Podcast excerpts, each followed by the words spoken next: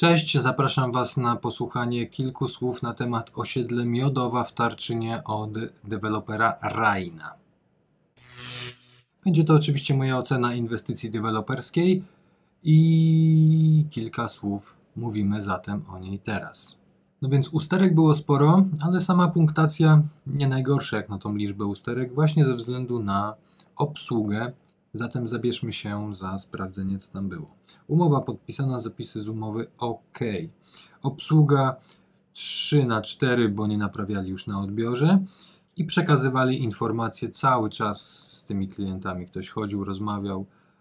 Standard deweloperski. Powierzchni pod ściankami nie liczą, jak to przy domach jednorodzinnych, e, bliźniakach, szeregowcach e, tej skali, tej skali inwestycji. Miejsce postojowe ok, komórka lokatorska nie było, no ale to dom jest, gdzie tą komórkę sobie stworzyć. Opis okien, no tutaj zabrakło e, informacji o pewnych e, rzeczach. Mm, Tynki, e, zabrakło informacji o kategorii. Ściany nie były malowane, osprzęt elektryczny nie był zamontowany. Instalacje no nie były uruchomione, nawet jakby były, no to przecież jak to sprawdzić, jak nie były obrobione. Biuro odbiorowe przy domach jednorodzinnych no, wiemy, gdzie się mamy spotkać pod naszym domem, więc tam idziemy. Em, Tabliczki kierunkowej nie było potrzeba. Czas na odbiór był nieograniczony, parking dla klientów, no można było sobie wjechać na posesję. Nie wszystkie prace budowlane były zakończone, w ogródku jeździła jeszcze koparka, coś tam działała, oczywiście tereny zewnętrzne nas tak bardzo nie bolą, ale jednak tego nie było.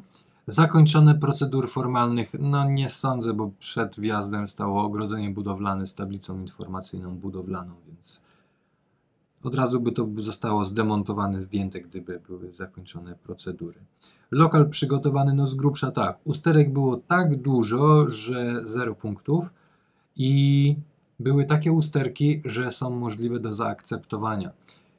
Nie są możliwe do usunięcia i nie są też na tyle poważne, żeby były dyskwalifikujące. I już Wam opowiadam o co chodziło. Zaakceptować możemy niezgodność z warunkami technicznymi. Nie radzę, ale jakby zmiana wymiarów schodów jest na tyle skomplikowana, że gdzieś trzeba znaleźć konsensus.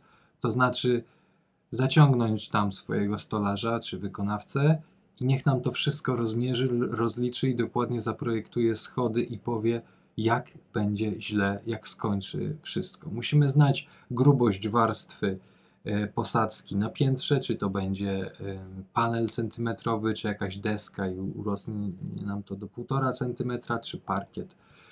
A może winyl i będzie miało tylko kilka milimetrów. To samo na parterze, czy będzie płytka, winyl, parkiet, deska, cokolwiek i jakie będzie wykończenie schodów.